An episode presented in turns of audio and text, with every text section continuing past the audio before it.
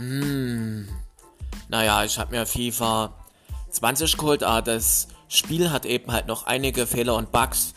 Naja, hoffentlich kommt mal ein Update für die Nintendo Switch für das Spiel, weil ich habe das paar Mal gespielt gehabt und dann, naja, sind einige Bugs aufgetreten, hat's gehangen und ich so, oh, nicht schon wieder und das Spiel war ja nicht gerade preiswert und das wird ja für einen doppelten Preis eben halt verkauft und im Internet habe ich gelesen, dass das wie die Version FIFA 19 verkauft wird und ich so, hallo?